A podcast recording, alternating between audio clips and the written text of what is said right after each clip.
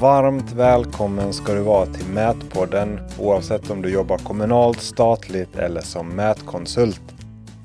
Och vi ska fastna vid det sistnämnda i det här avsnittet för med mig i intervjun har jag Martin Ekvall som jobbas, har jobbat som mätkonsult. Vi har jobbat tillsammans på samma företag. Vi reflekterar över det här att vara mätkonsult, kanske framförallt inom anläggningsbranschen. Vi kommer också in på slutet av samtalet där vi pratar om lite punktmoln och skannrar och liknande. Och Martins bakgrund är att han eh, just nu jobbar på Leica men han representerar inte Leica i det här fallet, även om vi kommer in på lite Leica-produkter av naturliga orsaker. Utan egentligen att han, han berättar om hur det är att vara anläggningsmätare. Och, och vi pratar om det här med att, att man måste styra upp sin vardag. Man behöver ha tjock hud.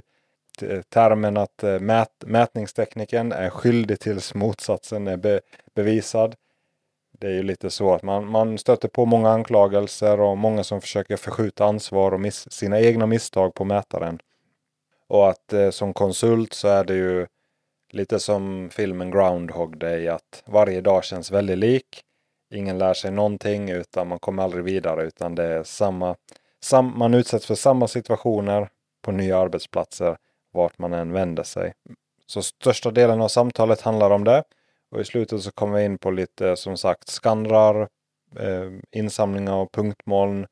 Vi tror att det är framtiden och eh, så pratar vi om det helt enkelt.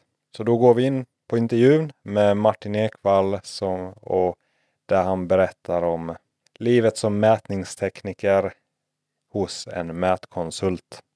Och jag tror ni alla känner igen er om ni någon gång varit i situationen. Men då sitter jag här med Martin Ekvall, en, min första live-intervju. Jajamän. Jag tänkte om vi börjar med det. Hur, det är ju en vanlig fråga. Många pluggar ju, vill, funderar på att plugga till utsättare eller så, mätningstekniker. Hur, hur är vardagen som mätningstekniker tycker du? Den är eh, definitionen av frihet under ansvar skulle jag säga. Men eh, jag har ju bara erfarenhet som konsult och inte på någon total entreprenad. Har ju inte jag. Men man, man, kanske har en dröm om att vara mer utomhus? Ja, det finns ju de som gillar att vara utomhus i Sverige under vinterhalvåret. Men eh, då får man vara beredd på att du är verkligen utomhus vare sig det är spöregn, snö eller gassande sol. Ja. Eh, berätta om, vi pratade här innan lite om pålning, pålningsutsättning på vinterhalvåret. Det, det, är ju någonting som man drömmer om va? Ja, det är helt underbart när man kommer ut i ett bygge med stelfrusen eh, täckmatta och ovässade käppar. Och det ligger eh, två decimeter snöblandat regn på schaktbotten. Så att eh, det kan vara riktigt magiskt ibland faktiskt. Halka runt i leran och försöka ja. sätta ut under vatten? Jajamän, ner med GPS-spetsen under vatten, hitta sin punkt Sen fram med kniven, göra, hitta spetsen med kniven, göra ett hål. Tillbaks med kniven, fram med en käpp och hitta hålet under vattnet igen. Trycka ner, kontrollera att den sitter. Det, det är kanske det bland det sämsta. ja, det är ju svårt att garantera kvalitet. Ja. Om man säger så. Men, men det leder ju till en annan fråga. Alltså, då frågar man varför gör man det på vintern när det är vatten och hur kommer det sig att du överhuvudtaget hamnar i den situationen? det ska inte vara så. Det är ju... Men det är ju så. Ja, det är dålig kommunikation. är det. Det ska ju vara, det ska ju vara rent när man kommer. Men om vi pratar om det, för det, det är ju på något sätt typiskt, alltså dålig kommunikation är ju återkommande i den här branschen. Vad har du för... Rent spontant känns det rätt, det blir mycket onödiga fel. Det blir eh, mycket korta ledtider, mycket stress. Istället för att man bara ställer frågan varje gång man har varit där. När kommer betongen? När kommer svetsaren? När kommer grävmaskinen? Så får man svar på det. Men eh, om man vill bli mätare så det är det inget man ska räkna med. Att man har svart på vitt exakt vad man ska göra varje gång. För det du sa, frihet under ansvar, det är ju verkligen att man får själv hitta sin väg. Ja, det är ju liksom, du har en leverans som ska göras. Sen är det upp till dig att hitta bästa sättet. Både för företaget och för din kund. Och då blir det ofta Ja, kommunikationsproblem. Kunden eh, vet ofta inte ens vad det är de vill ha.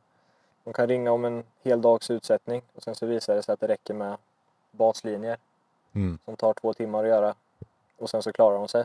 Eller tvärtom. Ja, eller så kan det vara tvärtom. Och, mm, men man får, eh, vill man bli mätare får man eh, vara beredd på det. Det är snabba puckar och eh, det går inte alltid ens egna väg. Man måste nog ha lite tjock hud. Alltså hel, helst, helst ska man ha det.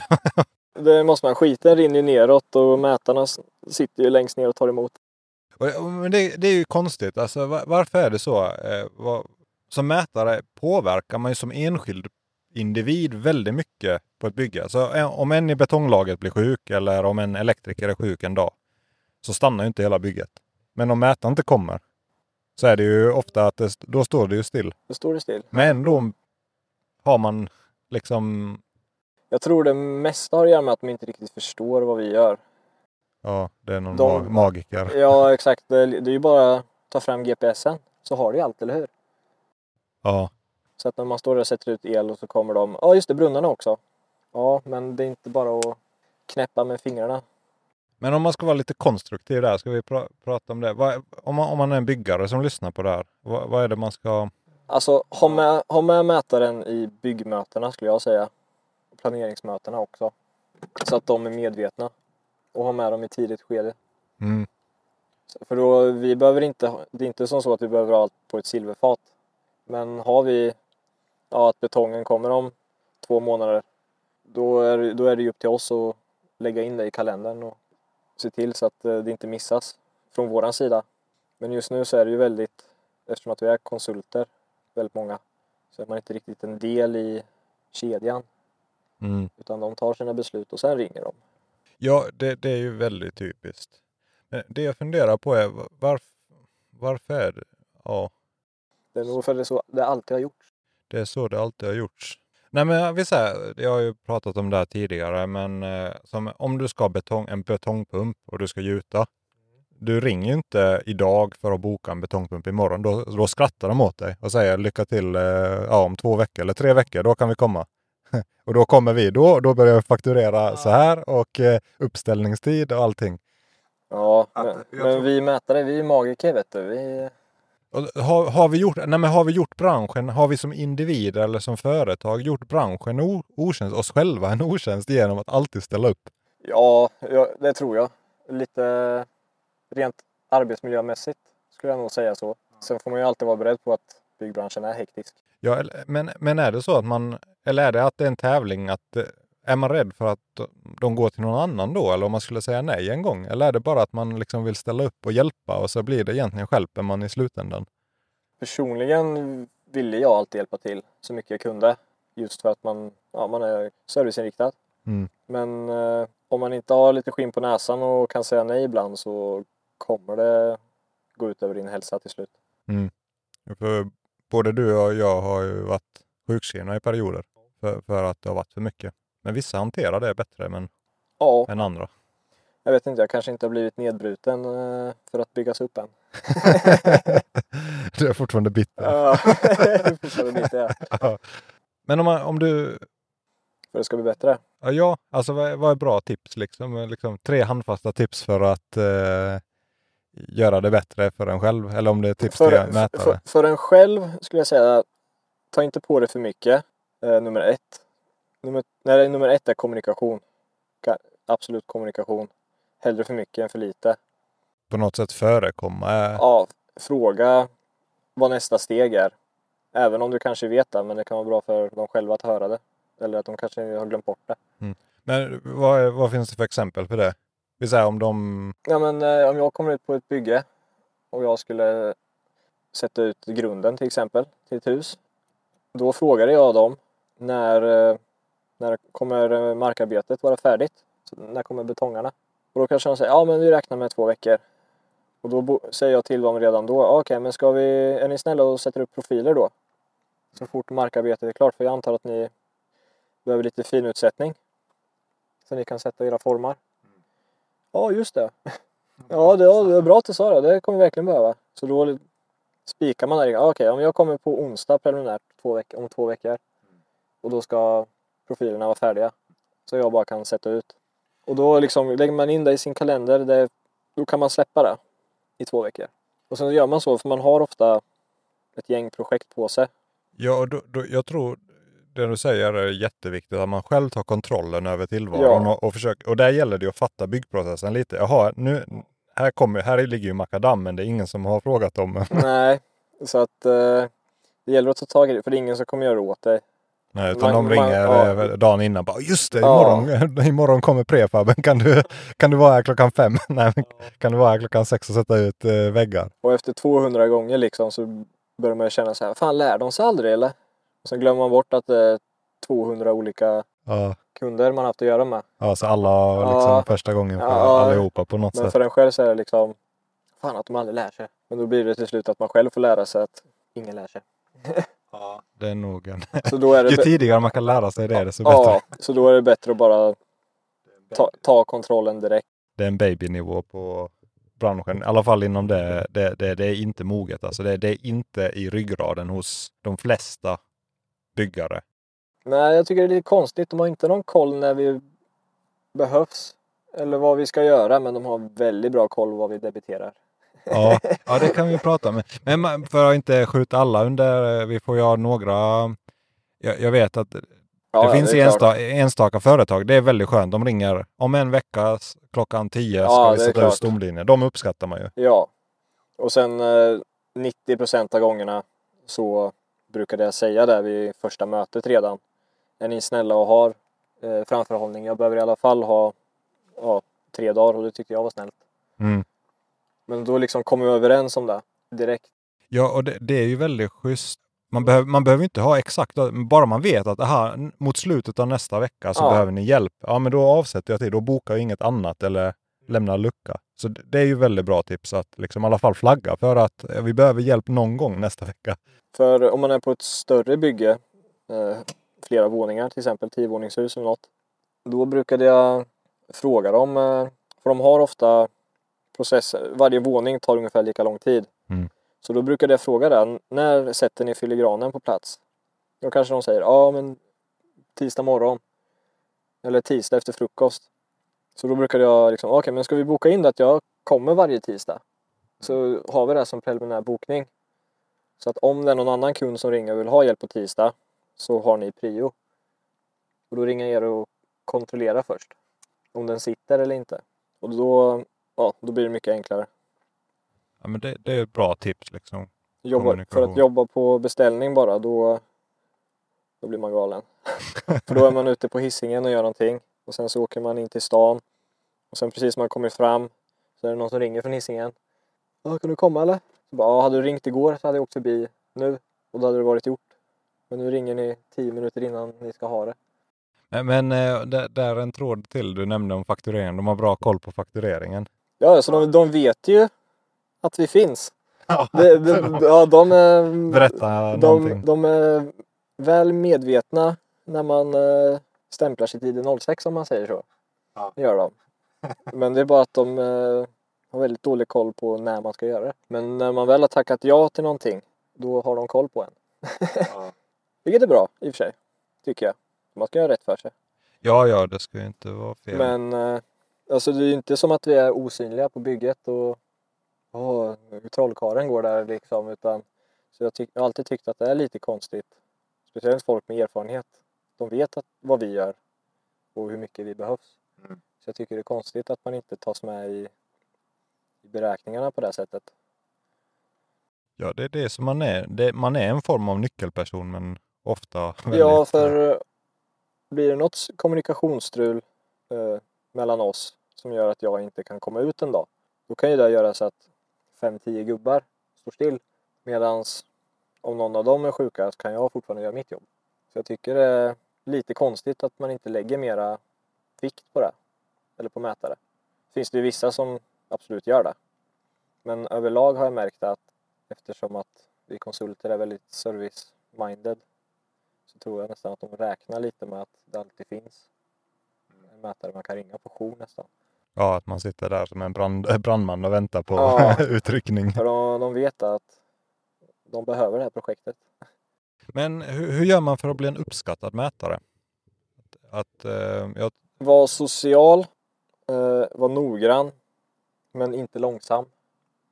Och eh, ha det här framtidstänket lite, vad är nästa steg? Att, eh, så att de slipper tänka så mycket som möjligt på mina uppgifter.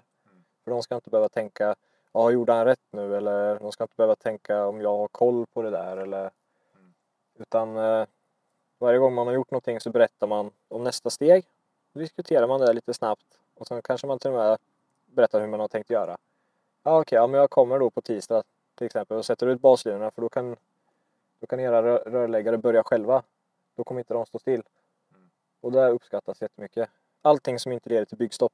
För visst är det så att kunden inte alltid vet vad de vill ha? Det är väldigt ofta ja. Att, eh, som du nämnde, du kan ju berätta det om containrarna. Någon, någon ringer och säger ja men jag vill ha containrar utsatta. Ja, vad, vad, ska man då som mätare liksom direkt tänka på? Ja, då är det liksom varför vill ni ha dem utsatta? Då kanske det är, ja, men vi, ska, vi vill inte hamna för nära fastighetsgräns. Eller någonting. Och då kan man fråga istället, har ni fastighetsgränsen utsatt? Nej, det har ni inte. Ja, men eh, ska man inte sätta ut den istället då? Så har ni den. Ve- Vet ni längs med hela bygget nu var ni inte får ställa grejer. Så kan ni beställa, bestämma lite själva. Och, och det, visst gör det att man, då, då vill de ha en där? Det vill de. För de eh, och sen, sen är det likadant, de eh, kan ringa och fråga eh, att de behöver en utsättning med totalstation kanske. Kan- De kan säga det rakt ut liksom. Vi vill ha en utsättning med station och sen så frågar man vad det är. Och då kan det vara en grovutsättning av en husgrund eller en mur eller schakt eller vad som helst. Och då kan man ju säga det här till dem att det här går att göra med GPS. Det blir absolut tillräckligt noggrant för er- era behov och ni kommer spara halva tiden. Och då blir de också väldigt glada. Ja, för för där, där har jag märkt att kunderna vet ju inte vad utrustningen heter alltid. Jag Nej, vet, vi fick en fråga. Det är inte en gång man har fått frågan, kan ni komma och göra en avvägning? ja, Och då vill de ha en projekteringsinmätning med totalstation och Ja. ledningsinventering. Man bara, ja, det var inte riktigt det vi menar med en avvägning. Nej, det är inget avvägningståg här inte. Nej, så det är ju det att man, eh, det är ju lite som när man är säljare nu. Man försöker se kundens behov och sen göra bästa möjliga lösning för det. Men det är väl en nyckel i alla, all, allting i det professionella livet, att liksom hjälpa egentligen. Ja, man är inte där bara för att mjölka pengar liksom fakturera. Är man inte. För visst är det ofta så egentligen, har man, alltså i alla fall den här mm, ut, hela mätbranschen är ju het. Alltså det finns ju mer att göra än det finns mätare. Så ofta är det ju egentligen, man vill ju inte åka dit flera gånger. Nej, det är ju den också. Ju mer man har koll på steget, desto lättare blir det för en själv.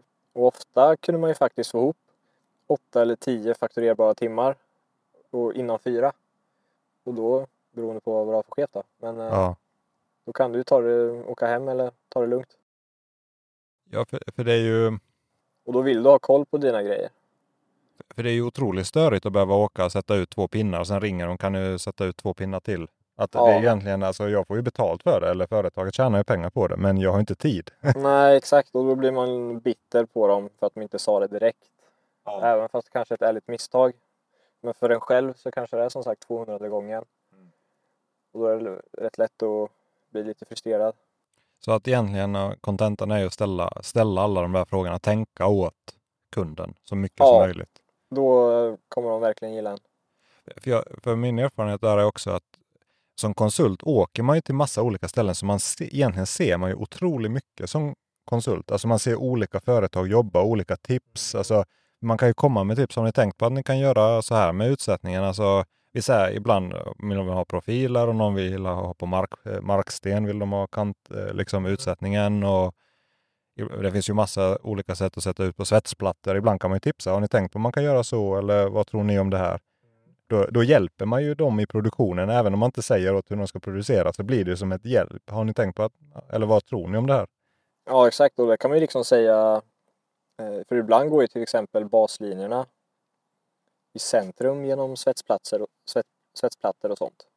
Så då kan man ju bara nämna det för dem. Bara så att de vet det.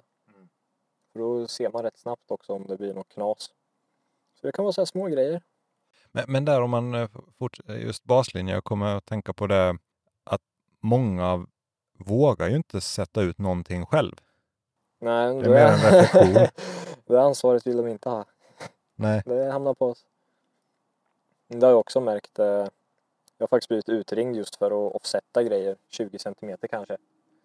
Ja, det finns baslinjer på det, plats. Och, ja, det kan till och med vara någon, någonting som redan sitter.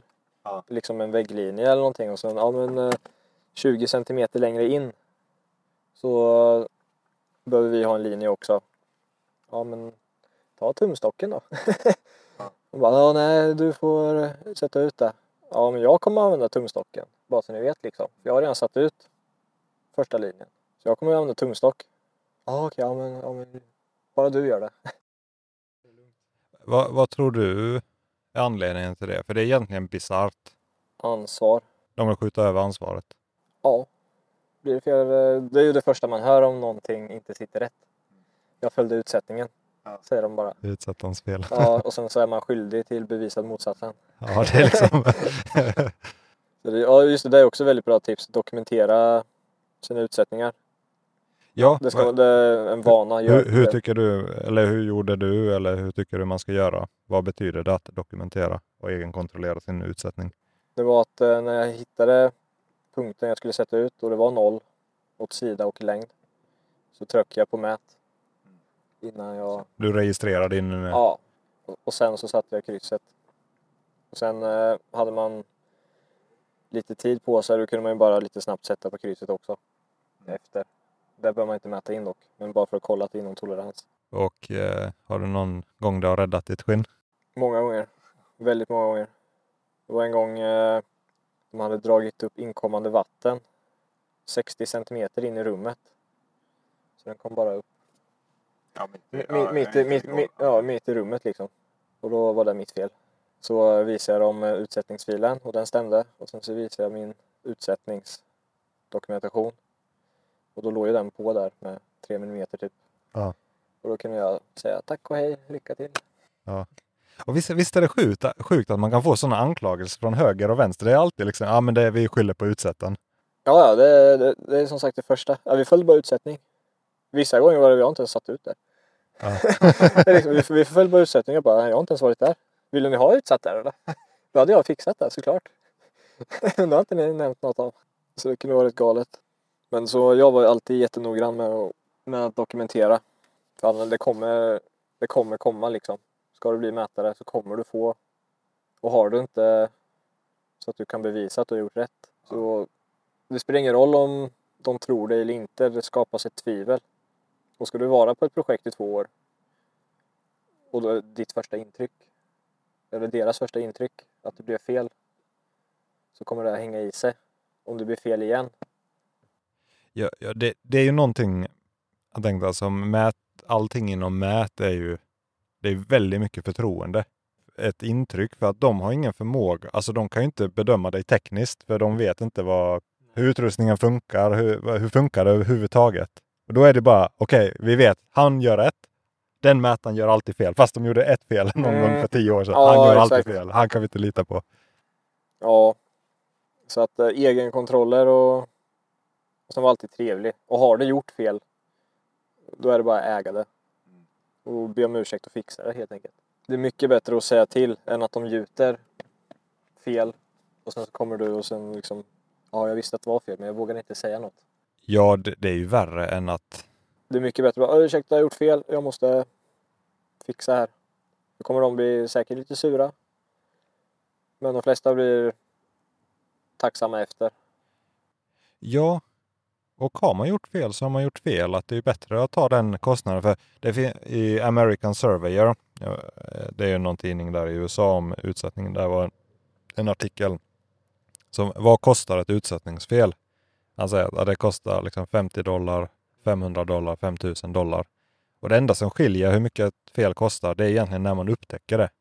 Att upptäcker du att du har satt ut fel och du är knappt åkt därifrån eller kommer på just det, ah, det där var inte bra.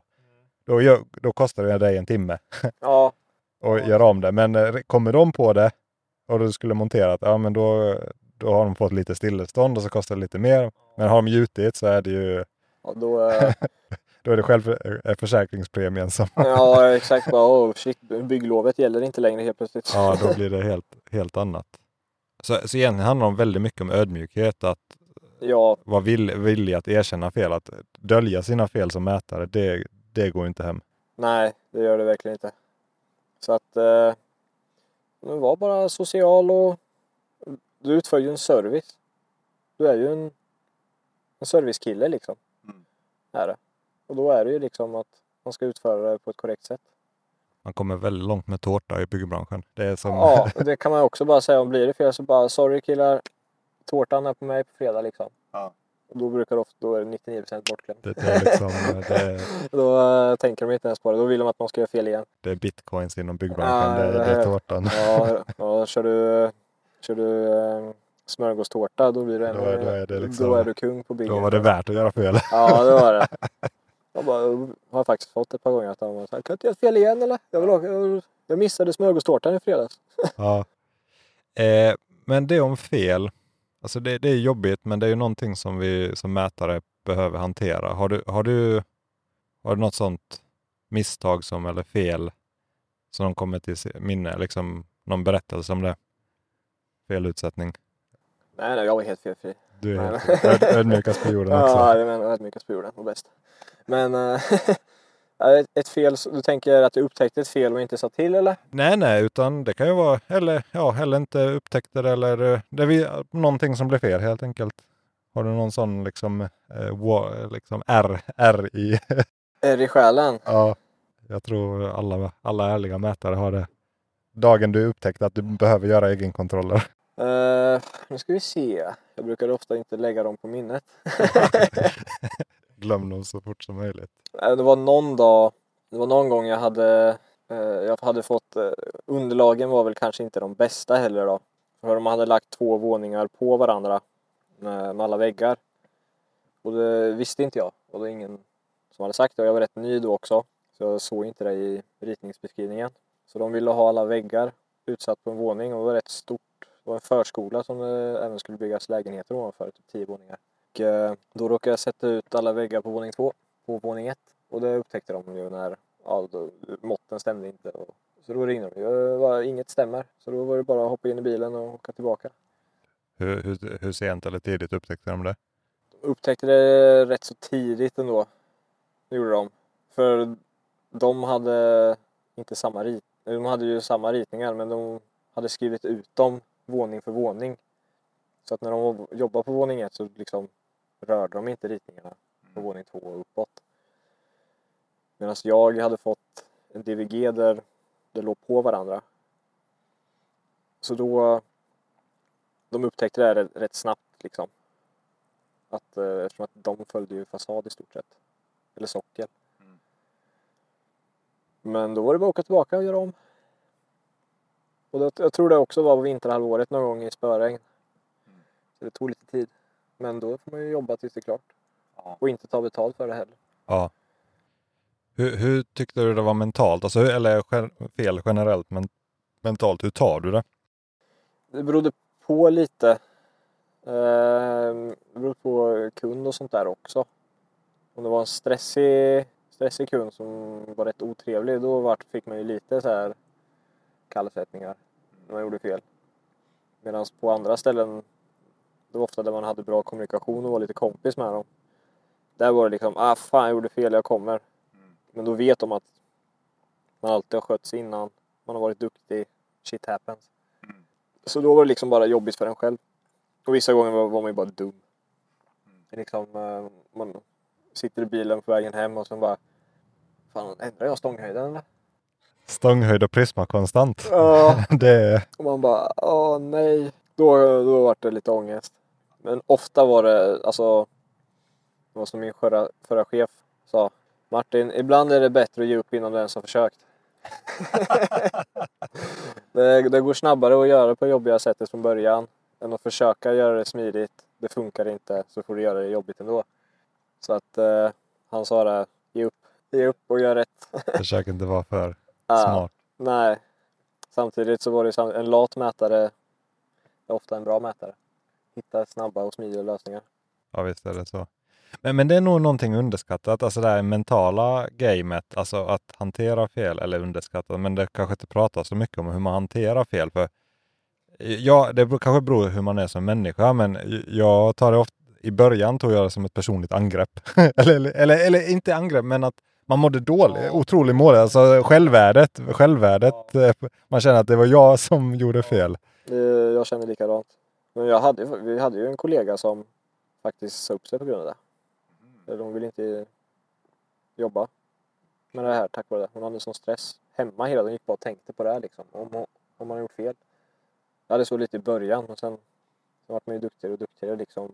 Så märkte man ju att när det vart det fel och man sa till och fixat så även om man mådde skit den dagen så var det bortglömt dagen efter. I alla fall för min del. Och, jag tror, det, där har jag haft nytta av eh, Tobias liksom sagt det liksom. Det, är inte, ja, det händer. Det, det är nog viktigt att ha en bra chef som liksom inte chef, börjar chefen och företaget skälla på en också. Ja. Då, då tror jag man ska byta företag. För, Då hade jag inte varit långvarig. nej, för, för det, det är en varningssignal att, att, att man måste få den supporten hemifrån. Ja, det måste vara. An- Annars klarar man inte det. Nej. För att om För det du, händer. Alltså du kan ju ha en dålig vecka också. Ja. Att det går dåligt en hel vecka. Och går du bara och tänker hur dålig du är i en hel vecka, då det tar mycket alltså. Och, och på något sätt alltså, jag- jag, jag har börjat se mig, liksom, om någon ringer som det, det samtalet, nu är det fel, inget stämmer. Man hatar ju den. Liksom, den men, men bara släppa, okej, jag, jag kommer komma, så tar vi reda på vad som har hänt. Och så, man, man får ju tänka igenom vad som har hänt och sådär, men egentligen inte lägga något värde. Okej, har jag gjort fel så är det fel, då står vi för det. Då får vi göra om det eller rätta till det på något sätt, betala eller eh, hur det nu eh, löser sig. Men att man egentligen liksom kopplar bort sig själv från det, alltså ser det, sig själv som en tredjepart, alltså lägger, sätter på sig detektivhatten. Nu, nu konstaterar vi först, okej, hur vad är fel, hur mycket är det fel? Sen börjar man undersöka, okej, vilka ritningar, eh, vilket underlag, var, varför har det hänt? Och sen liksom kommer man till en åtgärdsplan. Sen när, när, när problemet är löst, då börjar man prata om, okej, vem ska betala, vems fel, liksom eh, lägga, men att inte blanda in Det eh, är då man ger numret till chefen liksom. Ja. Och bara här. och det är ett bra tips att lå- låta chefen hantera det ekonomiska. Bara säga okej, nu, nu fokuserar vi på att hitta felet och, eller så lösa problemet. Sen, sen får våra chefer eller företaget, eh, ni, vi får komma överens sen. Vi hade faktiskt ett sånt eh, på ett bygge. Det var en som ringde och sa att eh, huset är, tror, det var, tror att de sa att det var 70 centimeter för brett på ett ställe. Men då, eh, i mitt huvud kände jag direkt då att nej det är det inte. För jag gör mina kontroller och sånt. Men eh, ja, ja, kunden har rätt tills man, som man är skyldig tills man har bevisat motsatsen. Men då var det där att eh, det var en fasad som var spikrak då. Och sen eh, motsatta fasaden på andra sidan. Den väggen var inte rak utan den var lutad. Skulle den vara liksom. Så att det var längst in i rummet var det smalare och så var det bredare och bredare ju längre ut man kom. Och då sa ju de, ja den är 70 centimeter bred här. Och det första jag frågade dem var, hur har ni mätt? Kan ni visa mig hur ni har mätt? De bara, ja absolut. Och då tog de fram ett sånt där 100 meters måttband. Och då sa jag, ja, och då sa jag direkt, bara, ja jag kan gissa vad som har blivit fel här. Och så frågade jag, vart har ni mätt ifrån? För ni, jag antar att ni har kontrollmätt ifrån ritningen och fått ut det här felet. Ja, det har vi. Ja, har ni kontrollmätt exakt på ritningen på samma ställe ni har mätt i verkligheten? För väggen är inte rak här bara så ni vet. Så att det minsta måttet är att ja, den är 10 meter bred. Men sen så lutar ju väggen. Så måttet längst bort så är väggen 11 meter bred. Eller så är rummet 11 meter brett. Liksom. Så jag sa de, har ni verkligen, och visa mig nu hur ni har mätt. Och det första de gjorde då, det var sådana här måttband som började på, det var blankt första 10 centimeterna. Ja. Men den började inte på 10. Utan den började ju på 0 ändå. Ja, ja, för, för att man, ja, det är en sån man har grepp, Ja. liksom grepp. Men de, Och men- inte de. Nej, men det de hade, det de hade gjort var att de hade bara satt i de där krokarna liksom. Och det var noll för dem. Ja, då. så då hade de ju 10 cm fel, 10 cm fel direkt. Ja.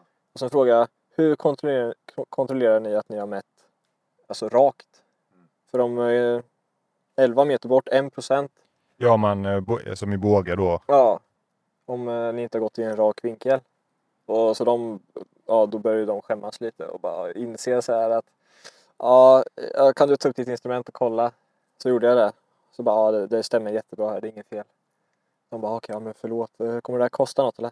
Jag bara, nej det är lugnt, ni kan köpa tårta på fredag. Så det är därför det är så himla viktigt att vara noggrann från början.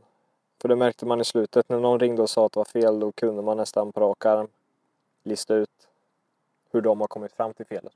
Bra. Ja, det var en bra, bra berättelse.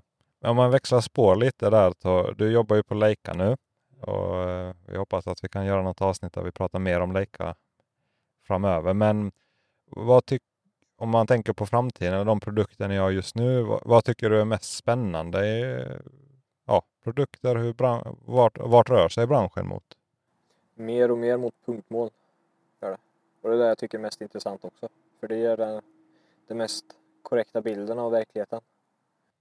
Vad är liksom de korta, för någon som kanske aldrig hållit på med skanning men ändå har koll på mät, vad är liksom i grova, förde, eh, grova drag, vad är fördelarna med punktmoln? För grova fördelarna är ju att eh, du får väldigt mycket mer information, gratisinformation. Får du. Om du ställer upp din skanner så kommer du få information. Du kanske bara behöver ha 10 meter längre fram liksom. Men du kommer få information 50 meter. Fast det tar lika lång tid. Eller lika kort tid. Det gör det. Och sen när du när du har skannat in ett område då har du all information. Så du behöver inte åka tillbaka Medan om du har missat en linje till exempel, om man mäter traditionellt, så kan du omöjligt, om du inte kommer ihåg då, men då kan du omöjligt veta vad som är utanför. Säg att du avslutar med ett släntkrön, så vet du omöjligt vad som är nedanför det. Om det är bara liksom rätt ner, eller om det är stup, eller om det är skog eller väg. Vet ingenting. Medan om du skannar så kan du alltid gå tillbaka och kolla utan att åka tillbaka på plats. Inom bygg måste ju det vara fantastiskt, alltså som du får med dig allting material och du kan se hur olika material livar och Ja, det är helt underbart. Alltså, och det går ju så mycket enklare och snabbare. Bara rent mätningstekniskt. Det är rätt, vissa kontroller tycker jag är rätt svåra att göra. Framförallt inomhus med en station till exempel. ja det är det verkligen. Ja, Eh, om, man, om man bara, vi säger om man har hållit på med skanning, vi säger att man har ett faroinstrument, alltså du vet, man, man tänker man måste sätta upp targets, bollar, du har en gammal MS-50 eller liksom, men säg att man har hållit på med skanning som är teknik som är fem år gammal eller så. Vad, vad, är, vad har hänt? Vad är era nya produkter? Liksom, ge oss spilet. ja jag skulle säga att vårt flaggskepp är väl RTC 360 när det kommer till scanners. Där du inte behöver ha bollar för att binda ihop punktmålen. Utan den hittar gemensamma automatiskt. Det är extremt smidigt. Så, så med andra ord kan du gå, du, ställer du upp det eller kan du gå med det eller hur funkar det? Det beror på. RTC 360 står still gör den. Du ställer upp den på en Ja, eh, ett stativ. Ett stativ eller en robothund eller vad som. Och sen skannar du. Och sen så kan du flytta den och då håller den reda på vart du flyttar. Genom att hålla reda på gemensamma punkter medan du går.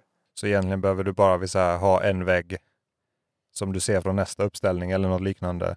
Ja, man skulle kunna liksom om man ska skanna ett sjukhus till exempel och behöver ha det georefererat. Då sätter du upp target som vanligt, papper eller reflexer eller vad du nu vill ha. Utanför entrén. Skannar in dem med din första skanning. Sen behöver inte du ha med några targets under hela skanningens gång inne på sjukhuset till exempel. Så det är bara att ställa upp och fortsätta alla korridorer och allting.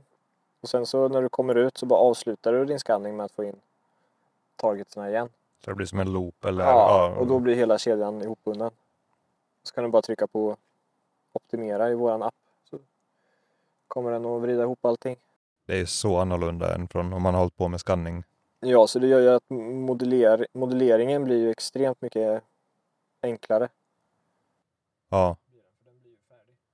Ja, du behöver inte hålla på och registrera och matcha punktmål mot Nej, varandra. all, alla punktmål hamnar ju inte i varandra och så måste du sitta och måtta kanske för att få reda på vilken som är vilken. Eller så och du behöver inte hålla samma koll medan du skannar. Utan liksom det är station 1. Och sen kan du ju liksom döpa dem till ja, skanning 1, kök. Skanning 2, korridor. Skanning 3, korridor. Så du har med hela kedjan så. Men du behöver ju aldrig liksom om du misslyckas med en skanning om man säger att den blir dålig så behöver du inte sätta upp targets igen och börja om. Utan då är det bara, ser du att nej jag tycker det ser lite dåligt ut just i det där området så kan du bara gå tillbaka där. Det är ju väldigt bra. Du, hur gör man vi säger, om det är mycket folk? Det är ju ett problem eh, vanligtvis. Du, du berättade att det finns någon punktfiltreringsteknik där. Ja, då har det, man kan välja att den skannar två gånger. Eh, två varv istället. Och då kommer den eh, lista ut om det går någon i vägen vid första skanningen och sen så finns inte de punkterna i andra skanningen för att ja, personen är borta. Då kommer den att filtrera bort det bruset direkt. Ja, så att eh, det, så man slipper rätt mycket frustration med att folk går i vägen. Och eftersom att man inte behöver sätta upp targets behöver man inte riktigt tänka på sikten så heller. Att någon ställer sig i vägen eller att ja, nej, det där är en parkeringsplats, där kan vi inte sätta en target ifall det kommer en bil. Utan då blir snarare bilen referenspunkter som den kan hålla reda på och knyta ihop till nästa. Så det låter som man kan klippa rätt så mycket av tiden. Extremt mycket. Vad, vad har du för känsla om du skan... Ja, Jag minst 20 procent. Det är snällt räknat. Skulle jag säga. Ute i fält. Ja. Minst liksom. Det är för att jag inte vill Nej, översälja något liksom. Ja. Men 20 procent, inga problem. Plus du liksom kan ju vara en person hela tiden. För, det kanske man kan vara annars också, men då blir det väl ett varv med att sitta och reka vart ens referenspunkter ska sitta. Och sen gå och skruva upp dem. Och sen slipper du det här, du slipper springa fram och tillbaka. Du behöver ju inte flytta några referenspunkter framåt. Och sen flytta instrumentet framåt. Skanna, flytta. Utan din skanner är allt du behöver hålla reda på. Det är fräckt. Eh, med punktmoln tänker jag i alla fall så här att punktmoln är väldigt stora. Det är väldigt mycket data. Man måste förädla dem. Alltså man vill ju ha någon slags BIM-modell eller brytlinjer och liknande. Du sa någonting om, ehm, ja, eller om man tar det, du sa, vad heter det, Cyclone Field, att man kan redan börja vissa, bygga modeller i handenheten. Ja, det kan du göra om du har en padda här. Så, så du kan börja skapa fönster, alltså BIM-modeller i, i fält. Det kan man göra, det är tillägg vi har. Då kan du eh, få ut väggar och tak och modellera ute i fält direkt.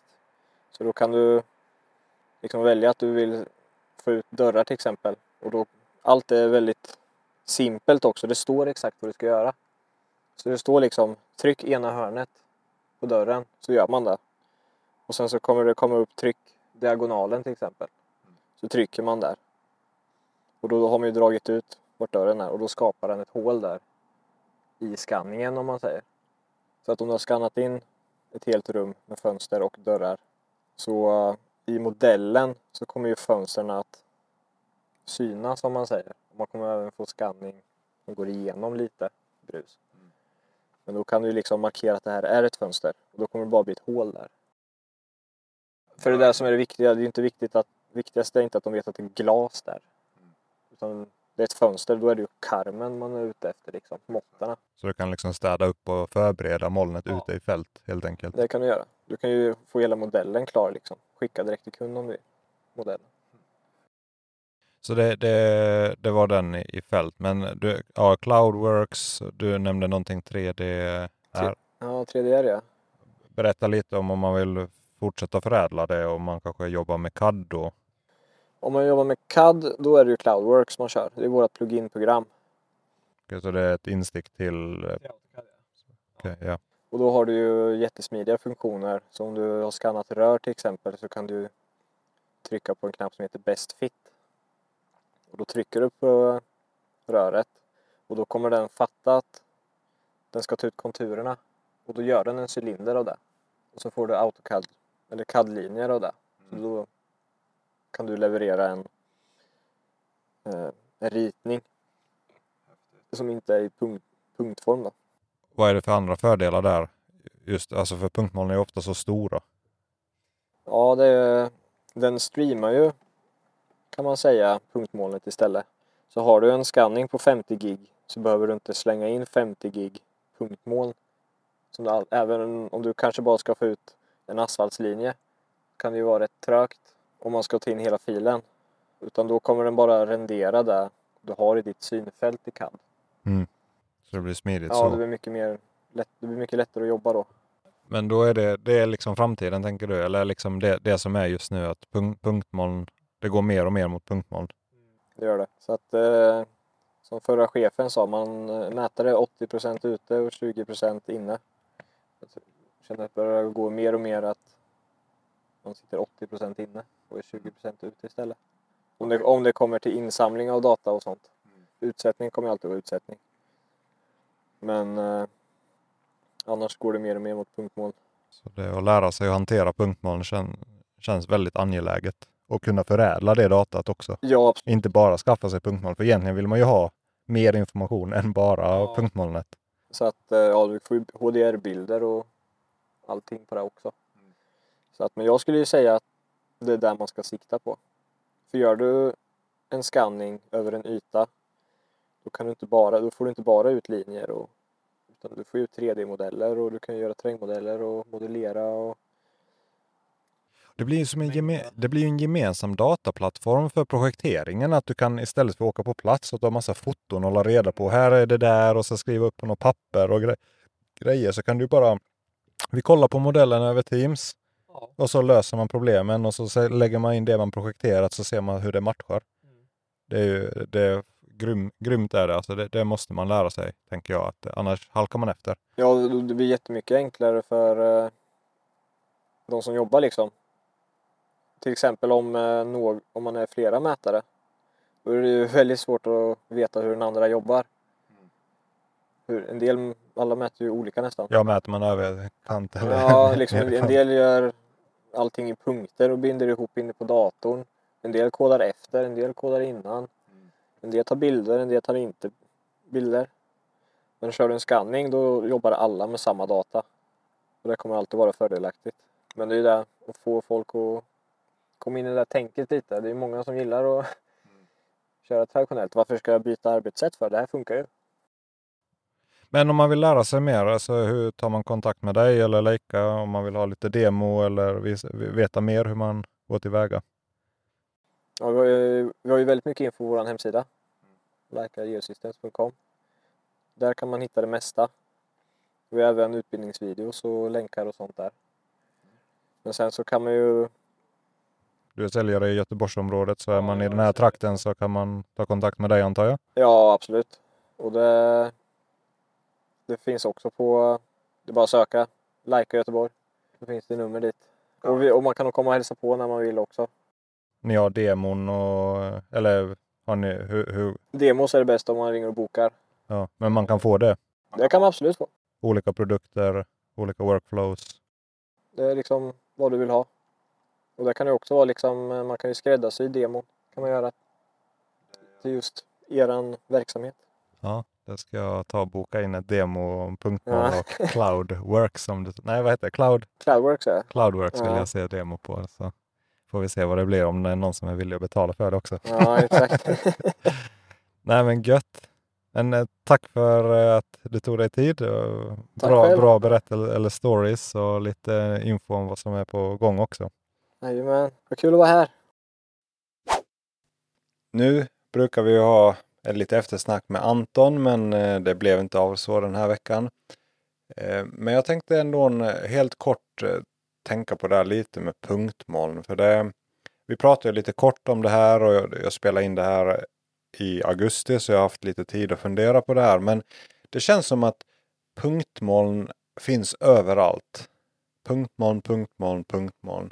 Det släpps ut nya produkter hela tiden som på något sätt kan kopplas till punktmoln. Och det här med hypen som är reality capture och digitala tvillingar, virtual reality och allting. Det handlar ju om att man samlar in data och, och i princip beskriver verkligheten. Och någonstans så bottnar det i ett punktmoln. Och, och det är väl så att det är enklare än någonsin att samla in data. Och den gemensamma nämnaren är, är just punktmolnen. Och vare sig det är lidar på telefonen i de nya iPhonesarna det kan vara fotogrammetri från appar.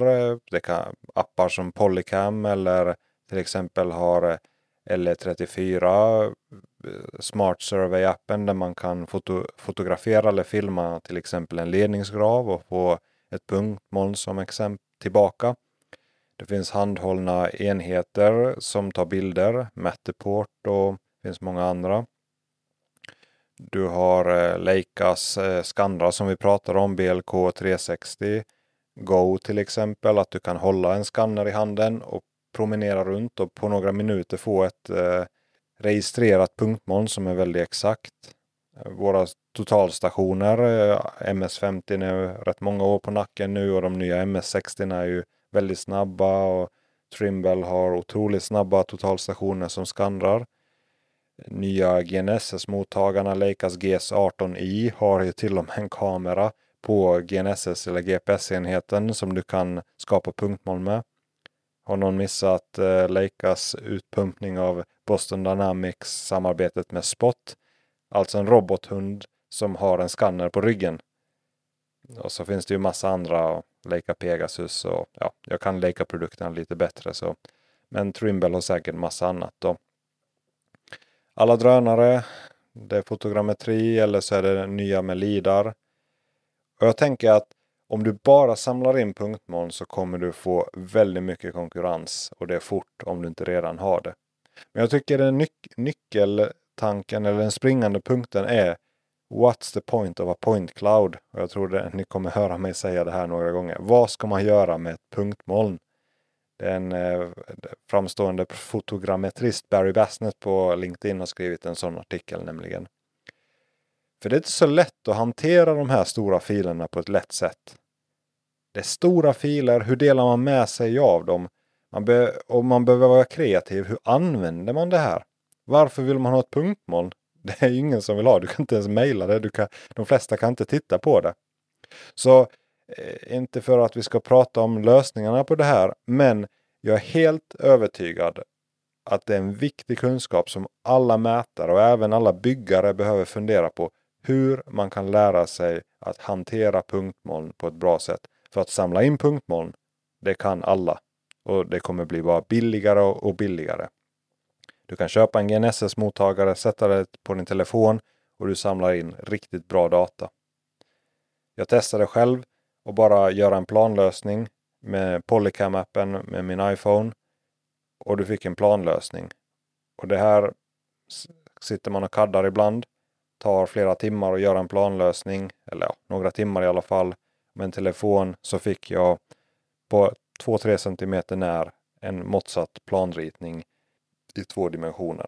Jag kan tänka mig att det kommer inte dröja länge innan alla som räknar på anbud på jobb själv kommer som platsbesök istället för att ta ett, eh, väldigt många bilder så man, kommer man kunna skanna in det och sen kunna proja mot det. Man kommer ta mängder utifrån det. Man kommer produktionsplanera. Alla kan ta mått själv.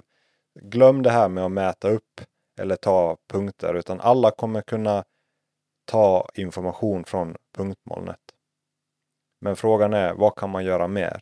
Hur, hur tar man ut linjer och vektorer från punktmål på ett effektivt sätt? Det finns vissa program, TerraSolid, det finns eh, små lösningar på det, men det är komplicerat. Och nu är det så att idag om man ska projektera så behöver man brytlinjer, man behöver ha höjdsatta linjer. Och ibland så kanske det fortfarande går snabbare att mäta in det traditionellt än att plocka ut dem på kontoret. Men tekniken går framåt otroligt mycket och tar man hänsyn till eh, TMA-kostnader och liknande så lönar det sig väldigt mycket att eh, sitta och ta fram dem eh, på kontoret. Men det är några tankar om punktmoln helt enkelt. Och fundera, på, fundera gärna på det här. Har du några reflektioner kring det här ämnet? Eh, skriv in till eh, poddatmätsverige eller jonathanatlandskaparen.se. Spela in röstmeddelanden. Vi har fått in faktiskt det första men jag kommer inte spela upp det här på grund av tidsbrist. Och vem vet, kanske ses vi på Maskinmässan här på Säve flygplats i Göteborg nästa vecka. Ha det bra, hej!